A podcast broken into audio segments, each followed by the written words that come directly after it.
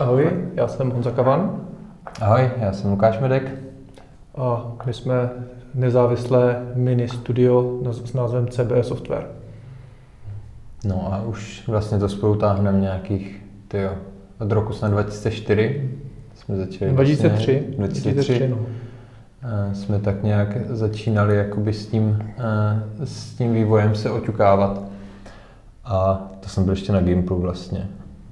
A vlastně potkali jsme se, eh, potkali jsme se díky mému otci eh, s Honzou, protože eh, vlastně můj otec je učitel vlastně bývalý Honzou, respektive pedagog na, na JAMu, na Janečkové akademii muzických umění a potkali jsme se ve smyslu toho, že oni vlastně měli nějakou, nějakou kapelu, nějaké uskupení, kde se jim vlastně hodilo jsem tam nějaké video, nějaká animace a to já už tehdy jsem se o něco takového pokoušel, takže ta prvotní spolupráce nebyla herní, ale byla v podstatě jakoby na nějaké umělectější bázi, nebo umělecké bázi nějakých multimediálních představení.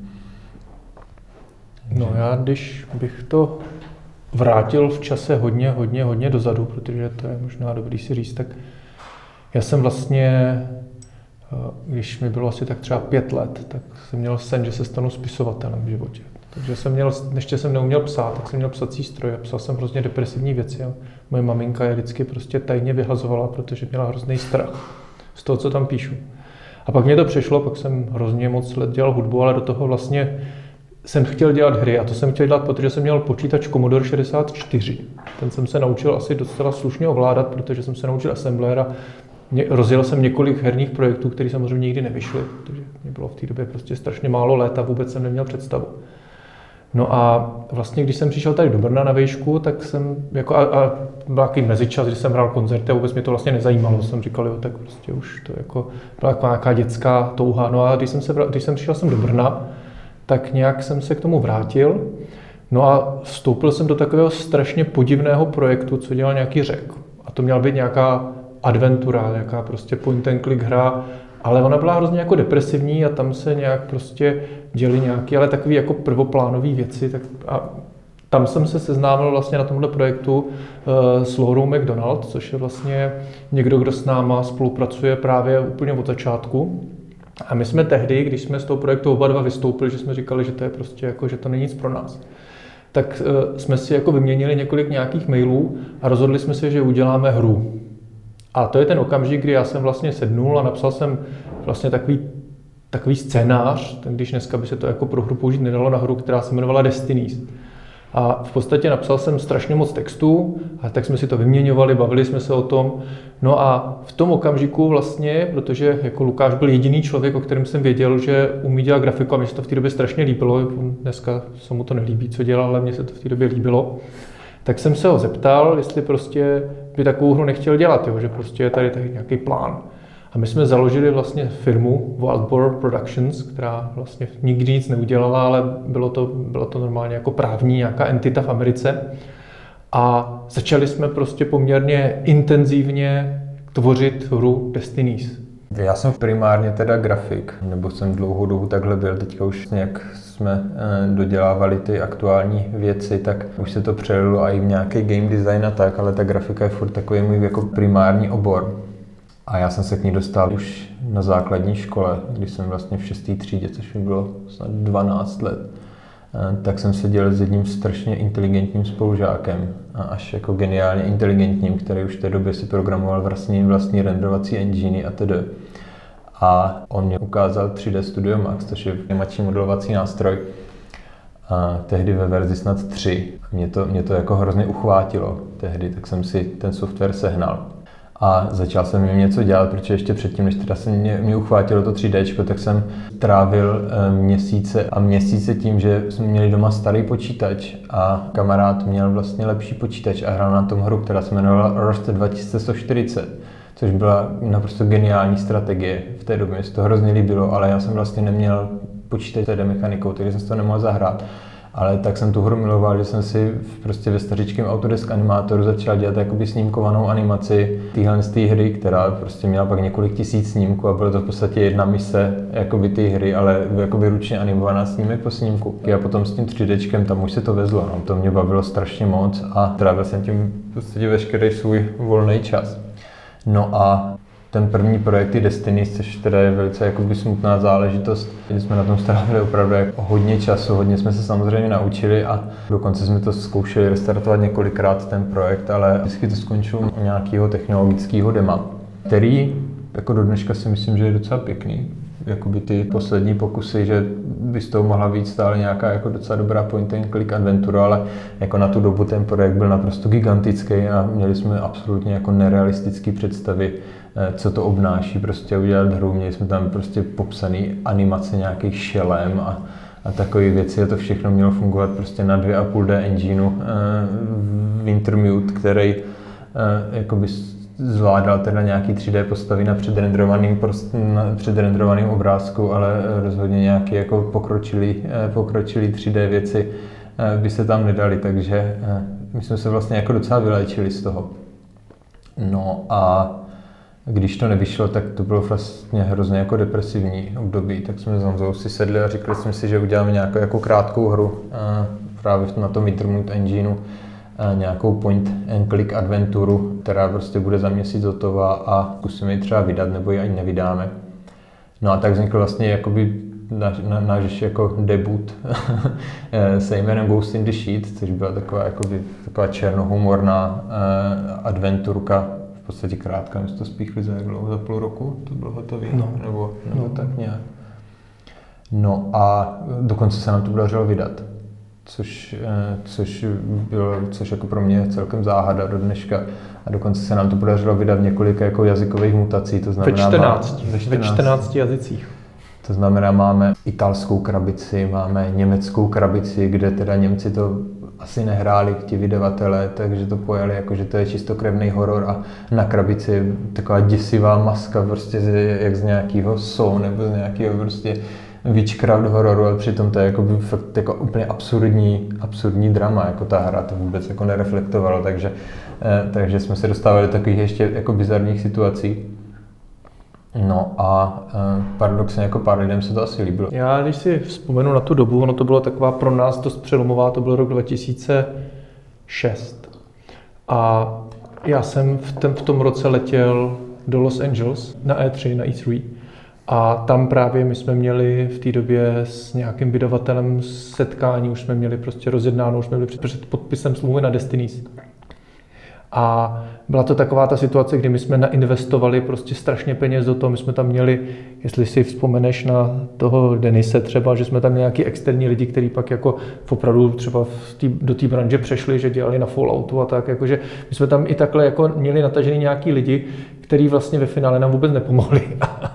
Ale hlavně ta situace byla taková, že pro mě to byla hrozná deprese, protože já jsem se vlastně vrátil z toho Los Angeles, já jsem tam letěl, kromě toho, že jsem měl nějaký koncerty, tak jsem se prostě vrátil. A já jsem tam letěl s tím, že prostě se vrátím a budu mít podepsanou smlouvu a začínáme projekt. No já jsem se vlastně vrátil s tím, že to prostě jako, že ten projekt končí. A my, jak jsme seděli, já se na to pamatuju, to bylo tady v Brně, to bylo v restauraci u Zelený kočky, jsme seděli a bavili jsme se o tom, že uděláme něco, že uděláme vlastně jakoby strašnou blbost. Jo? To byl ten jako záměr, že uděláme prostě něco strašně absurdního, že to bude komedie, ale jako když se na to zpětně dívám, tak to byl takový hrozně sympatický punk. Protože my jsme se vůbec, nám bylo úplně jedno, jaký tam je prostě game design. Nám bylo úplně jedno, jakoby, jak funguje ten příběh. To bylo prostě jako, že tam byly dost nápady, který teda naštěstí se do té hry nedostali, někteří se tam dostali, takže takový pelmel tohodle. Ale i co se týče třeba toho, jak fungovaly pohledy, jak fungovalo to, že to byla taková ta klasická uh, first person klikací, jakože se střílí, vlastně ta slideshow, že se střídají, střídají ty pohledy, ale bylo nám vlastně v té době úplně jedno, jestli prostě, když vlezu do místnosti, tak jestli prostě se mi úplně nezrotuje kamera, nekoukám úplně jinam a prostě všechny Koukám ty... na dveře, ze kterých jsem právě přišel, což jako bylo dost častá situace tam. Ono to vzniklo opravdu jakoby na koleně, to bylo, myslím, jsme vlastně jsme udělali jednu obrazovku a nevěděli jsme, co bude v té další, no. což jako není úplně jako křišťálový prostě příklad nějakého dobrého jako plánování hry. A tam vznikly takové věci, že třeba Lukáš udělal nějakou, obra, nějakou obrazovku a dal tam nějaký předměty a já jsem si zamyslel, co by se s těma předmětama asi dalo dělat, když už tam jsou. Takže prostě celý vyloženě části toho příběhu vznikaly na základě toho, že jsem si všimnul něco na tom obrázku, co tam Lukáš prostě dal a, a tak dále a tak dále. Takže No ale eh, to není na tom důležitý. Důležitý na tom je, že ta hra vyšla. A my jsme vlastně dokázali udělat hru, která od jakoby nějakého menu až po závěrečné titulky prostě existovala, byla namluvená a paradoxně v některých zemích, jako třeba v Řecku, je to stále velice oblíbený titul, což my třeba nechápeme, ale asi pravděpodobně měli podobně zvrácený smysl pro humor, jako máme my, protože ta hra byla i taky velice nekorektní, to bylo takový prostě opravdu, jako tam v té době jsme absolutně nic netušili o tom, jak funguje nějaký globalizovaný trh a co to je politická korektnost. My jsme prostě udělali hru a dávali jsme tam prostě všechen černý humor, který nás napadl a všechno, co prostě jsme mohli, jsme tam prostě do té hry dali. Takže to bylo prostě taková jako věc. A vlastně možná ten vítr toho, že to bylo naprosto svěží, že najednou vlastně si někdo tohle vůbec dovolil udělat, tak to si myslím, že mohlo v některých hmm. zemích jako skutečně potom způsobit ten, ten úspěch. Jo. Takže pak jsme měli prostě strašně moc různých verzí. S tím, že to samozřejmě tehdy ještě Steam úplně jako nefrčel, takže, eh, takže to byly v podstatě krabicovky na CDčkách normálně. Ještě to vlastně digitálně zase nikde nevyšlo jako v té době. tak. No my jsme to měli na tom Adventure Game Shopu, což bylo, to byly takových těch pár jakoby malých lokalit, kde se to jakoby dalo teda prodávat, ale majorita šla do krabic a i česká verze tady byla potom na stánkách a tak, jakože prostě měli jsme českou, slovenskou, polskou, maďarskou verzi, že měli jsme italskou, řeckou, prostě ruskou. A v Rusku nám to vydal nový disk což byl poměrně velký vydavatel, to byl další takový achievement. My jsme si v té době mysleli, že to je úplně samo, jo? že prostě člověk hru a teď prostě všichni to takhle hodně vezmu. A oni tam dali my jsme měli takový dubbing, co jsme si tady dělali na, ko, na koleně. Já vím, že ještě já jsem něco daboval na jamu, to jsem tam studoval v té době, že jo. To, to jsme tam měli ty, ty, ty moje am, a, a, anglické, americké kamarády. Teď já jsem potom to nahrál a tam byly varhany, protože tam vedle byla nějaká varhaní třída, nějaká varhanice tam do toho hrála prostě nějaký ty, ty pohřební varhaní melodie. Takže prostě teď já jsem to měl zapečený v, tom, v těch voiceoverech, takže to byly prostě věci, které tam pak vtipně vznikají, že občas jsou tam slyšet varhany, když někdo mluví. No a najednou to dostal nový disk a dostala ta hra úplně profesionální dubbing. Prostě špičkoví herci to namluvili a bylo to úplně úžasné, takže jako aktuálně ta ruská verze s tím ruským dubbingem je naprosto nejlepší teda, jako musím, musím říct. No. Samozřejmě v té době to byl prostě obrázky proklikávací, takže eh, hra v zamknutém rozlišení 1024 768 na vlastně 4 ku 3 monitory, že jo, protože širokoúhlé obrazovky ještě nejeli, eh, nebo nebyly té v oblibě. Rozhodně ne u nás, že jo? Rozhodně ne u nás, no. no. Takže, uh, takže jako to byl, to byl docela sranda takhle zpětně se na to dívat. A jak jste říkali, že tam máte těch 14 jazyků, si vlastně tak úplně bokem řekl, že jste měli 14 různých vydavatelů, tak tohle jste zháněli jak, že jste takhle jako neznámé studio prostě... No, v té době to šlo. V té době to šlo, protože to bylo tak, že my jsme udělali hru a tenkrát v Americe nám to vydávali Tri Synergy, a my jsme tenkrát měli neuvěřitelnou smůlu, jak my jsme takový smulaři herní, protože nevím, jestli jsi slyšel o projektu Limbo of the Lost. Největší krádež v dějinách herního průmyslu v uvozovkách. To byl takový angličan, který udělal gigantickou hru, asi 70 hodinovou, nebo se říká 60 hodinovou, to je jako už mýtický proporce, to má 60 hodinová adventura. A on veškerý pozadí, veškerý asety vytípal z Ačkový her té doby. To znamená z FIFA, prostě z těch všech her, co vychází, eh, ze systém šoku, prostě úplně napříč. A jenom na to plásnul vždycky nějaký photoshopový filtr. No a teď udělal prostě hru, která měla teda nevím, nějakých 300 pozadí takhle prostě, jo, a do toho, a, a, a do toho tam chodila, her. to byla hra na Wintermute mimochodem, a chodila tam taková postavička, jakoby, jakoby téměř nějaká eh, prostě templateová postavička z Wintermute, že to bylo fakt takhle, ale hrozně dlouhý jako příběh. No a z toho se stala kultovní záležitost už dneska, v té době. Samozřejmě hra vyšla, Tri Synergy to vydali, normálně celá šarže šla prostě do amerických obchodů, jo, do všech těch prostě Eh, jak oni tam mají ty celý ty markety, celý ty vlastně sítě, tak tam to šlo. No a najednou se objevil článek, myslím, že dokonce na Kotaku nebo někde, kde napsali, hele, to je vykradený. A teď se potom začalo jít a najednou všechny sajty začaly psát, hele, tady je prostě průse. Takže ta Tri Synergy v okamžiku, kdy vydala Ghost in the Sheet, tak těsně potom vznikl tenhle problém, oni museli stáhnout celou tu šarži z trhu. Takže my jsme jako od nich na začátku dostali nějaký peníze a pak to najednou celý zase zastavilo. Čili jako Lace Mamba 2 v tomhle tom, ale v té době jako aspoň pochopitelná v tom smyslu, že oni prostě se dostali do neuvěřitelného průšvihu tím, že vlastně všechny ty, všechno to museli stáhnout z trhu. A byli malinký, to byli tři lidi, ten, ten vydavatel. Hmm. No ale to, že jsme to měli v krabicích, tak najednou se nám začali ozývat další lidi, protože najednou se to objevilo, oni zase pro to něco udělali, dělalo to nějaký reklamy na nějaký ty bannery a takhle a v té době ještě to byla úplně, to byla jiná doba, jo? v té době ty bannery něco znamenaly. Dneska, když je banner, tak to člověk buď má zablokovaný, nebo to nevidí. Ale před těma 14 rokama to prostě fakt bylo jiný. No takže nám se začaly ozývat a Rondo Media z Německa, pak tady vlastně to Československo, Polsko, Maďarský, ty čtyři, to byl jeden vydavatel. A teď jsme to takhle měli vlastně jakoby z Řecka, z Itálie, teď z Ruska, teď se nám ozývali prostě ty, ti různí vydavatele. A takže my jsme jako neměli 14 smluv, my jsme jich měli méně, protože někdo si vzal třeba čtyři trhy jo, a řešil čtyři mutace, ale ve finále jsme se tedy dostali jako na 14 jazyků, což je naprosto neuvěřitelný, protože jsme jako, to je nejvíc lokalizovaná hra, kterou jsme kdy udělali. No a a vlastně nikdy jsme se takhle jako daleko nedostali po tomu, že jo, to jako, to, no to, když si to člověk dělá sám, ty lokalizace, to jsou strašné peníze. Ta původní Julia, ta teda ještě je k dostání v japonštině, ta, co se stáhla z trhu, ta, ta originální, tak to jako tu máme japonsky, ale hmm. jinak jakoby ta, ta Magde Stars, to je německy, že jo, čes, německy, anglicky a uh, Vampires máme ve více jazycích, ale tam zase nejsou žádný texty, že jo. To bylo jenom, ano. To, to, to bylo jenom lokalizace. No, no, takže to bylo jako jednoduchý, no. Takže ten duch měl takovouhle, takovouhle historii. Každopádně byla to hra, která nám vlastně otevřela cestu. Já samozřejmě už do té doby jsem měl jako své jméno na více titulech, protože jsem spolupracoval s různýma nezávislýma studiama prostě v mnoha různých pozicích. Ať to byl ten eh, švédský MDNA, se kterým jsem dělal asi na pěti hrách, ať to byly prostě eh, Jonathan Boux, eh, kde, prostě, kde já jsem vlastně moje úplně první První komerční záležitost byla hudba do, do Darkfall, do jeho hororu. A pak do Barrow Hill, což bylo vlastně jako od Meta Clarka taky britská produkce, takový prostě takový lokální duchařský věci. No ale tohle byla vlastně jako, tohle byla vlastně takový ten hlavní odpich. To byl takový ten okamžik, kdy najednou existuje CBE, v té době jsme se ještě jmenovali Cardboard Box Entertainment, ještě jsme, jsme ani neměli právní subjektivitu, což byla sranda. že se to pak jako docela složitě řešilo, když jsme dostali nějaký příjmy. A, ale jako měli jsme, existovali jsme, vědělo se o nás a měli jsme hru. A ačkoliv tu hru někdo pochválil a někdo totálně strhal, tak my jsme vlastně jakoby v tom okamžiku jakoby už se odlišovali od těch, co vlastně třeba dělají hry nebo je ty hry nemají a pro nás tohle byl hrozně důležitý moment, si myslím, jako pro sebe. To si vzpomínám, vlastně to bylo na tom, na tom Games, ne? Nejmenovaný novinář hru absolutně strhala, pak ji dal na Pirate Bay nebo někam. No, no, no to se tam. stalo. No.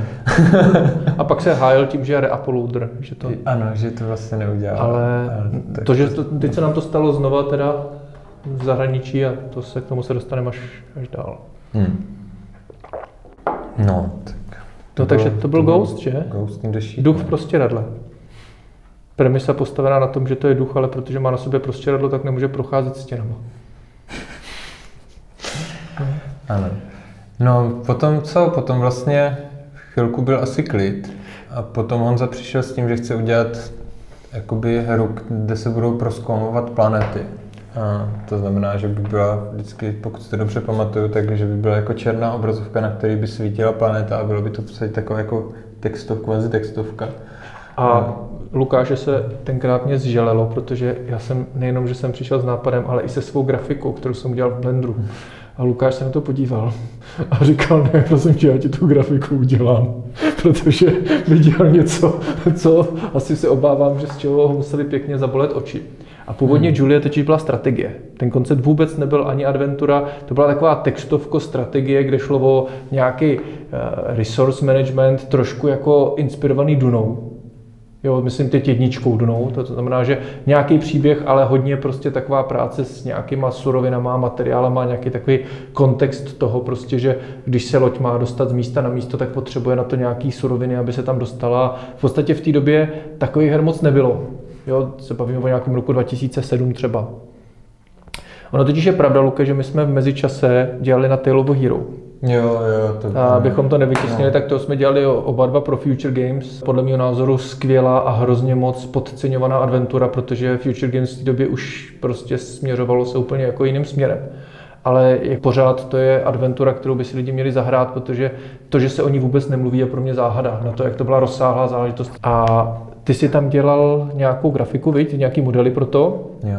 A já jsem tam dělal vlastně sound design a pak nějaký konzultační záležitosti a tak dále. Jsem jako ve finále jsem se do toho namočil trochu víc, ale, ale hlavní moje role tam byla, že jsem dělal vlastně kompletní sound design toho, což bylo docela kumšt, protože to běželo na engineu AGDS, to je ten engine, na kterém běžel posel smrti, což byl takový lepší přehravač nějakých médií, ale v podstatě jakoby udělat v tom něco bylo poměrně dost komplikované. No, to bylo poměrně jednoúčelově udělané pro toho posla smrti a kdykoliv člověk chtěl udělat něco trošku jiného, tak to tam najednou nešlo, jo? nebo to bylo prostě dost, dost složitá věc. No.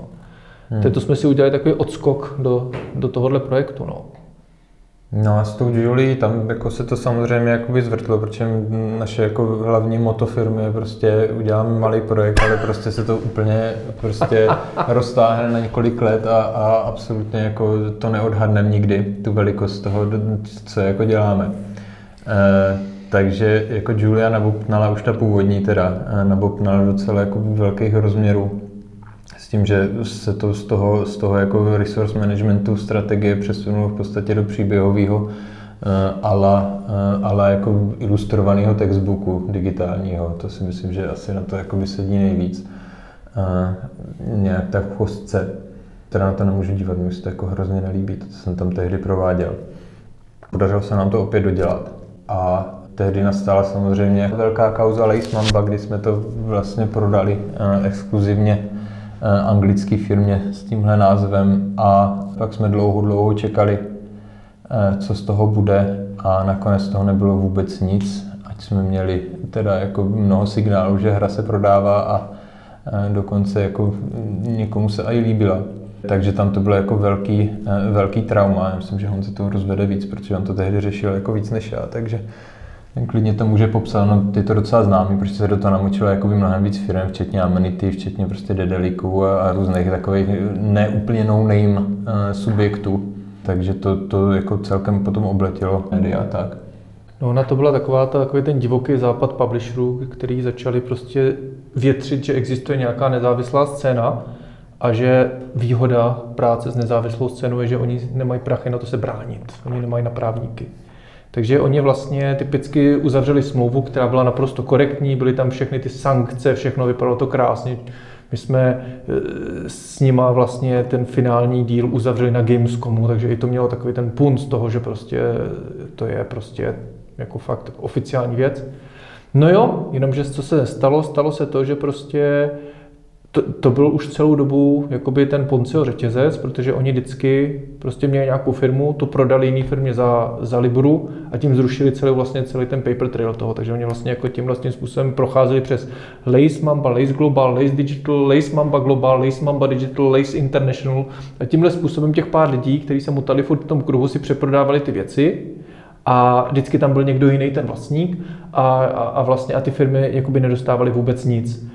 No a já blbec tenkrát jsem se rozhodl, že je super, abychom se nemuseli už starat o to, co bylo po duchovi, že 14 různých entit, se všem mají jiný smlouvy, furt to nějak řešit, tak pojďme mít jednoho a ten nám dá spoustu peněz. No tak v finále bylo takový, že jsme měli jednoho a ten nám všechny peníze sebral. No, ano, ano, v podstatě po jako několika měsíčním urgování jsme dostali jako jeden papír, kde bylo prostě nula, nula, nula, no. nic, nikde se nic neprodalo. Přitom, sedm kopií třeba tam bylo. Kopií, no, při, přitom prostě jako ty, třeba z nějakých jako zpřátelených webů, kde se to třeba prodávalo nebo obchodu, tak tam to bylo jasné, že to eh, šlo jakoby do, eh, eh, do neúplně jakoby malých čísel samozřejmě. Co jako v našich intencích. V našich intencích, jako by prostě dvoučlenného nezávislého týmu. Ale my jsme na Julie dělali tři roky. To byl ten problém velký, ty Julie, protože ducha my jsme spíchli za půl roku a mohl jít z baráku. A my jsme ale, když jsme... Ale nebylo to full time samozřejmě, bylo tím, že já no. jsem ještě studoval, že jo. No, a, já jsem, a, mám normálně práci, normálně že jo. práce, takže to byla taková jako dost garážová jako večerní činnost no. a byly tam i docela velký prostoje, takže ne, nebylo to jako tříletá práce najednou, ale, jakoby ale, už, ale byl ten pocit z toho byl, Ale že ten pocit byl, že tři roky něco děláme a mělo to hratelnost už nějakých třeba 7-8 hodin, jo, takže už to byla i jakoby větší, hra většího rozsahu pro nás, ten duch byl krátký, že jo. To člověk, když znal návod, tak to za 40 minut proběh toho ducha, že jo. Mm-hmm. No ale bylo zajímavé, že my jsme ještě ale paralelně, když jsme, sotva jsme Julie vyhodili na trh, tak my jsme udělali dvě další hry. A to byly uh, upíři, který jsme dělali vlastně pro mobily původně, že jo? jo. A potom jsme dělali Julia Untold, což byl vlastně takový puzzle prequel, protože zpětná vazba od lidí bylo, že se jim tam strašně líbil jeden typ těch hádanek, co jsme tam měli. Tak my jsme vzali tenhle ten princip a udělali jsme jako 50 těch hádanek a vznikla takzvaná Julia Untold, což bylo vlastně pro mobily udělané a pro tablety. Takže my jsme vlastně tenkrát pro, pronikli na mobilní trh a zase jsme si říkali, to je super, teď budeme mít prostě hru pro mobily a budeme strašně bohatí. Což jsme nevěděli, co je App Store a pak jsme to zjistili, že o záhy, jsme to tam vydali. Takže jsme vydali tyhle ty dvě hry, které uh, jakoby jsou paradoxně jako eh, docela zajímavý v tom, že zejména u těch upírů, já když třeba sleduju, my jsme to pak vydali posléze na Steamu. Se jmenuje Vampires, by the way, ta, ta, ta hra, jakoby, no. Eh, teďka je na Steamu, na mobilech už se nedá, nedá sehnat Eh, nikde na, na storech, ale, ale na, na Steamu na stále k dostání, protože jsme dělali APC verzi vlastně. Tak. A my tam máme třeba jako hráče, co tam mají nahrány třeba stovky hodin v tom, což, je, což nás docela překvapuje, že mají třeba jako tam máme statistiku takový ty leaderboards a tam je třeba, že zachránil 170 tisíc upírů a tak. Takže když se na to díváme, tak se jako na, nám není jasný, co se tam vlastně jako děje. Hmm. Hmm. Ale eh, každopádně komerční hit to nebyl, protože my jsme vlastně jako v té době pronikali úplně do jiné sféry, kde jsme vůbec neměli žádné zkušenosti. Marketing nám nic neříkal. Neříkal nám nic a ta marketing, ale kdyby nám říkal, tak ta hra byla koncipovaná tak, aby vlastně jako eh, nepodpořila to co, to, co bylo uvnitř. To, že to byli upíři, tak to si myslím, že s tím jsem přišel já absolutně náhodou, protože jsme nejdřív chtěli nějaký jako, eh, nějakou jednoduchou klikačku, s tím, že člověk prostě měl nějaký labirint, který by modifikoval, to znamená udělat takovou reverzní eh, topologii toho, toho gameplay, že člověk neovládá nějaký postavičky, ale ovládá prostě prostředí, eh, který určuje vlastně, kudy má ty postavičky chodí a ty postavičky samotné jsou mm, jakoby neovladatelné. No a dlouho jsme jako vymýšleli, co, co to vlastně jakoby má být, na čem budeme vlastně stavit eh, nějakou tu formu. Tam to bylo legrační v tom, že totiž původní verze nebyli upíři. To byly nějaké kostky. Ale ne, byly to děti, co měli díru v hlavě a hořeli a chodili labirintem. Jo, jo, jo. Takže to byla jako by první varianta, než se z toho stala taková legrační komedie. A v té době vlastně v CBčku jsme měli ještě Štěpána Mráčka jako programátora, on to vlastně jakoby naprogramoval ty hlavní věci toho, on byl jako hlavní programátor toho projektu. A ta hra byla vlastně z velké části spolupráce Štěpána a Lukáše. Čili jako já jsem v té hře občas jsem do toho kecal, občas jsem říkal, že nějakou věc by bylo dobrý třeba udělat trošku jinak, ale neměl jsem na toho jakoby až tak velký, velký zásluhy, kromě toho teda, že jsem udělal soundtrack, který se poměrně hezky prodává k tomu, protože je srandovní hmm. a trošku podporuje to, že to je vlastně celý komedie. A princip byl o tom, že upíři jsou prostě už ožralí tou krví a potřebují se dostat do rakve, ale stěžuje jim to několik faktorů. Za prvý lovci, kteří tam nechávají různé pasti a, a, a, slunce, který když se otevře vlastně ta krypta, tak oni vlastně zemřou tím sluncem a tak dále. Čili měli jsme tam prostě e, různý dětky, který měli od klubu turistů a, a dávali česnek na zem, tímž vlastně jako a když se k ním upír o, přiblížil, tak s jetpackem odlítli pryč a prostě úplně absurdní věci, ale, ale celkově ta hra měla hrozně hezký odpich a hrozně hezký, nebo furt má hrozně hezký šmrnc, ale nemá příběh. Hmm, to byl zásadní problém. No, a tehdy. ta hra má vlastně jako dva, ty, tři problémy. Nemá příběh. Druhý problém je, že eh, Štěpán Mráček je jeden z opravdu nejchytřejších lidí, který já jsem v životě potkal on má pocit, že prostě, když je něco výzva herní, tak to fakt musí být výzva. Takže tam se prostě stane, že prvních 5-6 levelů je super a pak najednou přijdou levely, kdy člověk opravdu musí strašně, strašně moc přemýšlet. A najednou to vůbec nejde dohromady s tím, že tam jsou legrační postavičky, vlastně vtipná hra, která má odpich a najednou se člověk úplně zasekne, protože je to hmm. vlastně pro hrozně moc lidí nehratelný. Najednou vlastně nevědí, Já jsem taky nedohrál třeba. Jakoby ono to fakt bylo, fakt to bylo těžké a to, to, je samozřejmě další zásadní věc. Prostě neprocházelo to žádným jakoby širším testováním jakoby na, na lidech e, jiných. Jo. To jsme vůbec nedělali. To, to, to jsme vlastně vůbec nedělali a to, e, to byl samozřejmě taky jako ten hlavní problém, e, proč, e, proč třeba jakoby se to líbilo na začátku, ale potom prostě jako už to bylo nehratelný to obtížnosti, jo, takže, takže to vlastně byla, to vlastně byla taková zrada na lidi trošku. No a třetí věc, která tam byla zásadní jako problém, byl, že my, když jsme to pak vydávali na Steam, tak ona ta hra byla postavena tak, že v podstatě uh, nebyla nějakým způsobem modifikovatelná tak, aby se dal použít ten workshop, to znamená, aby si lidi mohli dělat vlastní levely.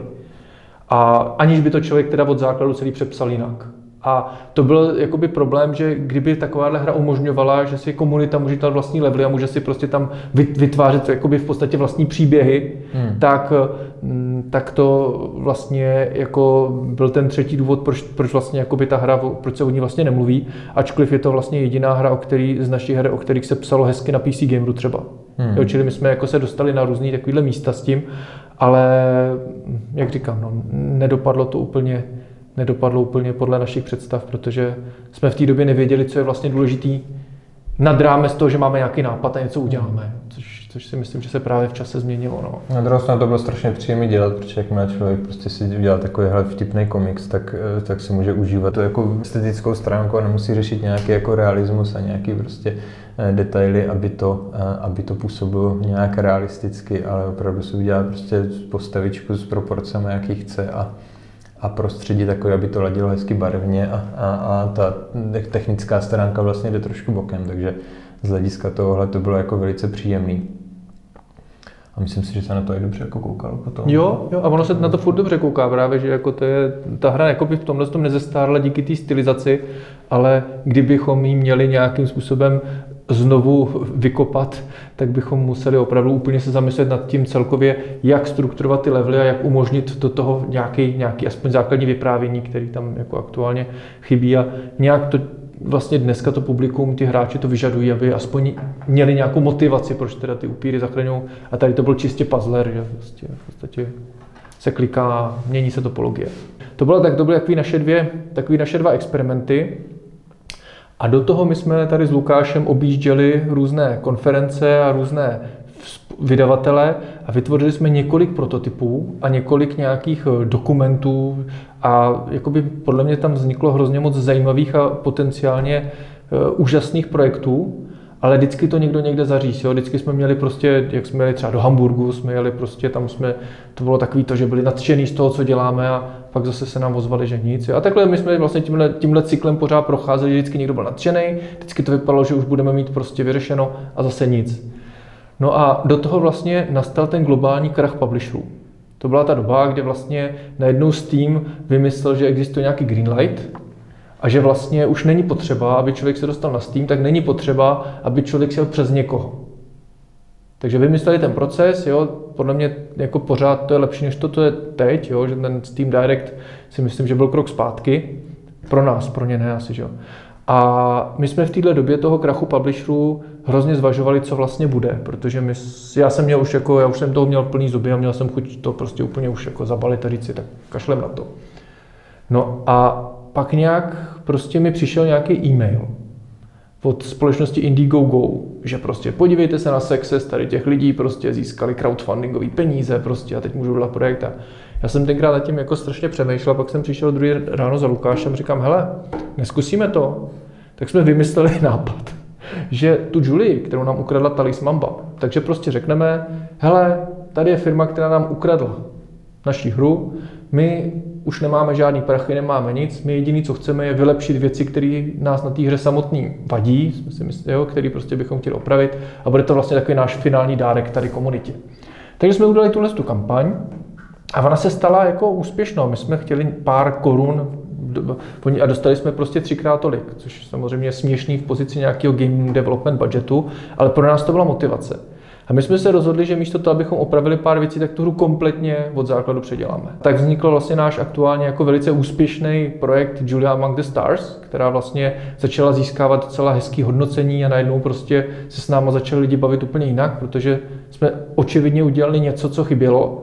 A do dneška já třeba vidím spoustu her, který si jako z té hry půjčují nějaký nápady, protože jsme asi při, přinesli jsme věci, které prostě jako by byly potřeba přinést. Takže to pro Lukáše si myslím je úplně byl přelom, že ta hra. No, tak v podstatě jo, tak furt to bylo jako předrenderované obrázky, ale dalo se tam jakoby hromada animací a dalo se s tím jako docela dost piplat a tak. Už to mělo nějaký, si myslím, jakoby použitelný standard z hlediska minimálně těch point and click adventur. My se tam dávali docela dost prvků, které nebyly úplně sprofanovaný, to znamená různý jakoby volby, co dělat a že, že prostě člověk netahal tisíc nějakého jakoby bordel nějakých předmětů prostě sebou, ale všechno se řešilo třeba v rámci prostě jedné, dvou obrazovek. Byla tam spousta různých animací, spousta různých takových malých filmečků. Eh, tehdy jako jsem měl puštěný dva počítače, které jeli non-stop, aby to, aby to dokázali spočítat, protože to zase bylo všechno na koleni dělané. Ale ve výsledku si myslím, že i z hlediska třeba jakoby té stylizace a tak, tak furt eh, až teda na nějaký postavy, které ještě tehdy nebyly úplně ideální, eh, tak se to dá hrát i dneska, což je si myslím docela, docela jakoby velký úspěch, že to není nějaká jako hyperrealistická věc, ale z hlediska prostě nějaké, nějaké estetiky a tak si myslím, že stále, stále to má co nabídnout, takže to bylo dobrý. A jednak jsme tam měli samozřejmě velkou, velkou podporu té komunity, což teda na jednu stranu je samozřejmě velká výhoda, na druhou stranu ta dvojsečná zbraně v tom, že když prostě člověk na tom Kickstarteru něco, něco přispěje, tak nabíde dojmu, že má právo jakoby rozhodovat o zásadních věcech z hlediska prostě game designu a, a toho, je, co se tam má dít a jak to má dopadnout. Takže takže s některými jsme tam velice, velice jako bojovali. Nakonec jsme zjistili, že nejlepší jako protiútok nebo ne, proti, ne, nejlepší jakoby volba je prostě dát lidem několik možností, ať si vyberou a oni si dost často vyberou tu, kterou sami chcete, pokud to dobře nachystáte. Takže tam jakoby to bylo dobrý a i z hlediska komunity, protože se na to jakoby nabalilo prostě nějakých 500 lidí, kteří nám přispěli a, a ti nám to potom pomáhali samozřejmě nějak zpropagovat dál. No, my jsme měli na tu komunitu štěstí. Jo, jako my jsme tam měli veliký minimum lidí, kteří by to nějak úplně bourali. Takže měli jsme tam pár lidí, kteří mi pak jako soukromně napsali, že teda ta hra je něco úplně jiného, než podpořili, ale že prostě teda jako jdou od toho pryč. A tím to haslo. A jinak jako naopak jsme tam měli strašně moc lidí, kteří nás podporovali a podporují do dneška. Já jakoby, když vnímám crowdfunding u některých jiných firm, tak my jsme ještě jako z toho vylezli docela dobře. Hlavně proto, že jsme tam měli jenom těch 500 lidí. Takový ty firmy, co prostě vyberou 100 000 dolarů, tak tam samozřejmě jsou na tom mnohem hůř, protože tam jako ta, ta představa, že za 20 dolarů na jednou vlastním studio, tak tam je jako ještě mnohem větší. No. My jsme to vydávali 2014 a v zimě nebo přelom 2013-2014 jsme s Lukášem udělali ještě jednu hru, kterou jsme teda jako tam jsme spolupracovali, to byla taková veliká nezávislá kolaborace mezi různýma studiama, to eh, vlastně eh, původcem byl Senscape, což jsou tvůrci hry Scratches a aktuálně dělají na hře Asylum. A ta hra se jmenovala Serena, Serena, jo, a to je hra, kdy eh, já jsem ji vlastně jakoby z velké části naprogramoval vlastně nějakou hudbu, Lukáš tam dělal do toho nějakou grafiku a bylo to prostě taková kolaborace spousty lidí a ta hra se dala zadarmo na Steam a má k dnešnímu nějaký 4 miliony stažení. Takže jsme udělali takový jako megaprojekt. A a to byla hra, kterou vlastně my jsme si udělali takovou jako odpočinkovou, protože jsme pořád drtili tu Julie a najednou jsme vlastně udělali jakoby hru, která se za dva měsíce udělala a, a vyšla. Takže to byl takový, takový meziprojekt před tím, než jsme, než jsme vydávali Julie. Že jo? Hmm, hmm. To bylo příjemné, no, že člověk viděl ten konec. no ale nicméně Julia Among the Stars, to, ta, to pokračování, to pro nás bylo úplně super, protože to jsme měli hotový za 18 měsíců. Takže to nebyl takový ten nekonečný cyklus, ale tam jsme skutečně na to sedli a, a, a hrozně rychle se nám to podařilo prostě dostat do stavu vyda, vydaného. Pak jsme dělali ještě nějakou německou lokalizaci. Já jsem ještě mezi tím dělal, eh, vlastně eh, jsem naprogramoval tam pro, pro zase pro ty angličany hru, která se jmenuje Midnight Horror, která vlastně taky vyšla taková drobnější adventura. A to už byl takový ten okamžik, kdy jsme měli vlastně jako vydanou Julie, už jsme ji měli i německy a začali jsme se povohlížet po tom, co bude dál.